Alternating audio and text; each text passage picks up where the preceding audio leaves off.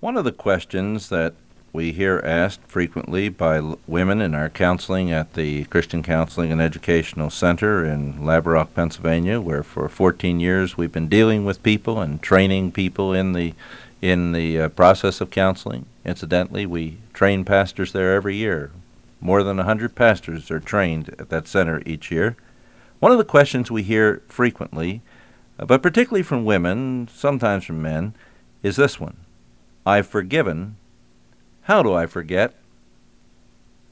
Now, let me uh, say to you that question demonstrates, among other things, the fact that you haven't forgiven.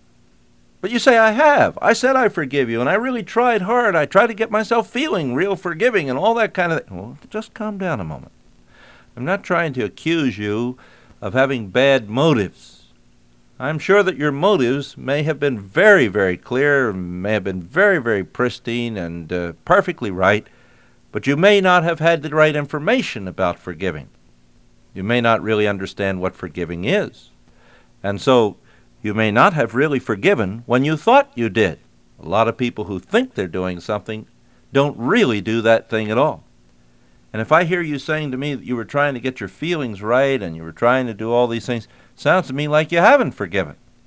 And I know one thing if any time at all, any uh, few weeks or certainly months have gone by, and you're still having a problem forgetting, then you certainly haven't forgiven. Well, will you explain that a little more, you say? I'll be glad to, but let's just be patient. Take it one step at a time, if you will. Let's take a situation. Here's a husband and a wife. Let's say the husband has cheated on his wife. He's had uh, sexual relations with some other woman. There's been a very difficult and hard time. He's confessed it. He's sought your forgiveness. Maybe the pastor was involved and he was a witness to the fact that the man sought forgiveness, and you granted it. You said, Yes, I will forgive you. And maybe even after your husband's made all kinds of efforts to uh, be what he ought to be in the future, and uh, he's tried in every way. Maybe he's even left some of the former friends or relationships, or he may have even changed jobs to get away from the party, or whatever he could have done. And, and you realize there isn't much more that that he could do on his side to straighten out matters, but you find yourself sitting during the day and musing and and uh, getting into a blue funk, thinking and wondering about what it was like when he was in her bed in her arms, and uh, how he could do that to you, and you find yourself crying and you find yourself uh, getting angry and your husband comes home and he hasn't done a thing wrong and he walks through the door and there you are sobbing or you, you answer him kind of in a resentful way and, and he wonders what's going on and then he realizes, oh my, you're still thinking about that. And you, and you tearfully or angrily say to him, yeah, but I can't help it. I just can't forget. I can forgive, but I can't forget. Well, my friend, I don't believe you're accurate in that statement when you say, I can forgive but I can't forget. If you forgive, you will forget. So you haven't forgiven. Let me explain this. The Bible, you see, never tells you to forgive and forget. You never read those commands to forgive and forget, as we put it. You just simply have the commands to forgive, such as in Luke uh, 17:3, where it says, "If your uh, brother sins, rebuke him, and if he repents, forgive him.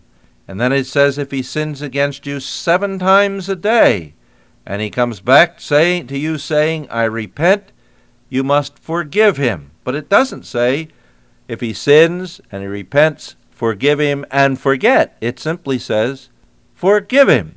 And even if seven times a day he sins against you, you are to forgive him. Now, how can you really forget? By really forgiving.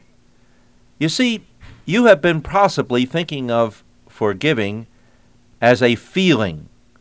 You've possibly been thinking of forgiving as something that you had to work up the right kind of attitude or the right kind of feelings or the right kind of emotion about the other party.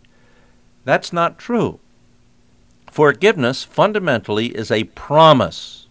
Get that and never forget it. It is a promise.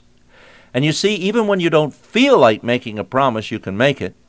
And even when you don't feel like keeping a promise, you can keep it. If your husband has promised you that he's going to take you out to supper tonight, and when he comes home from work, he uh, doesn't feel like it. He's got a headache, it's been a rough day at the office, and all that kind of thing. He better keep that promise whether he feels like it or not, right? Right. Okay. So you can make a promise, and you can keep a promise even when you don't feel like it. That is the first and most critical point about a promise. Forgiveness is a promise. How do we know that forgiveness is a promise? Because that's what it is when God forgives us. And our forgiveness, according to Ephesians 4:32, where we're to forgive as Christ has forgiven us, our forgiveness is modeled on God's forgiveness toward us. What does God do when he forgives us? The scriptures say that he says to us, your sins and your iniquities I will remember against you no more. That's a promise. How wonderful that God doesn't just get all emotional when He forgives us and doesn't tell us anything more than that, but He makes a promise. Now, you see, if your husband has sinned against you, or another person has sinned against you, maybe your mother in law has sinned against you, or a friend has sinned against you, or a neighbor, or a church member, whoever it is, and you and has come to you and has said, Will you forgive me? And you said, Yes, I will. You have made a promise.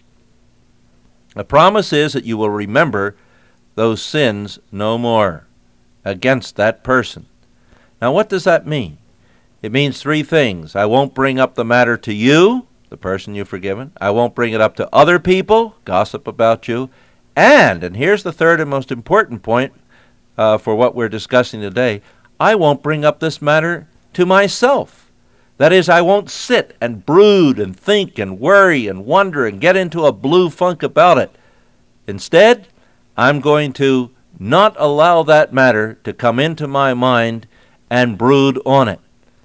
Now, of course, there are matters that come into your mind that you can't help coming into your mind.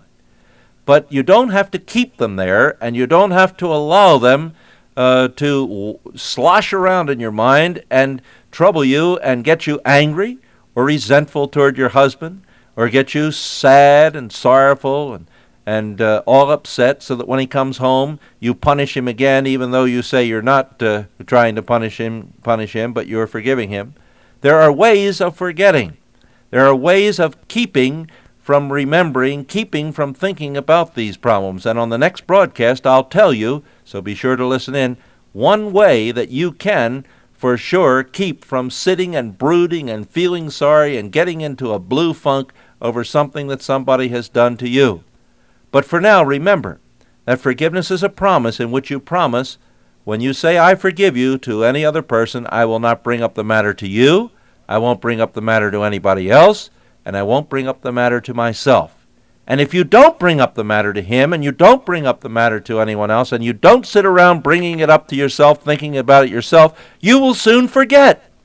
That's why I say that true forgiving, making that promise and keeping that promise, which is what forgiveness is, making and keeping the promise not to bring up matters again to others or to yourself, true forgiveness, when it is made and kept, will always lead to true forgetting. Because if you don't sit around thinking about it, then you're not going to remember it. Less and less is the matter going to come into your mind if you don't allow it to stay in your mind and you don't wallow in it once it does come into your mind. So, my friend, let's keep this in mind about forgiveness. Lord, help people to truly forgive and, as a result, forget. We pray for Christ's sake. Amen.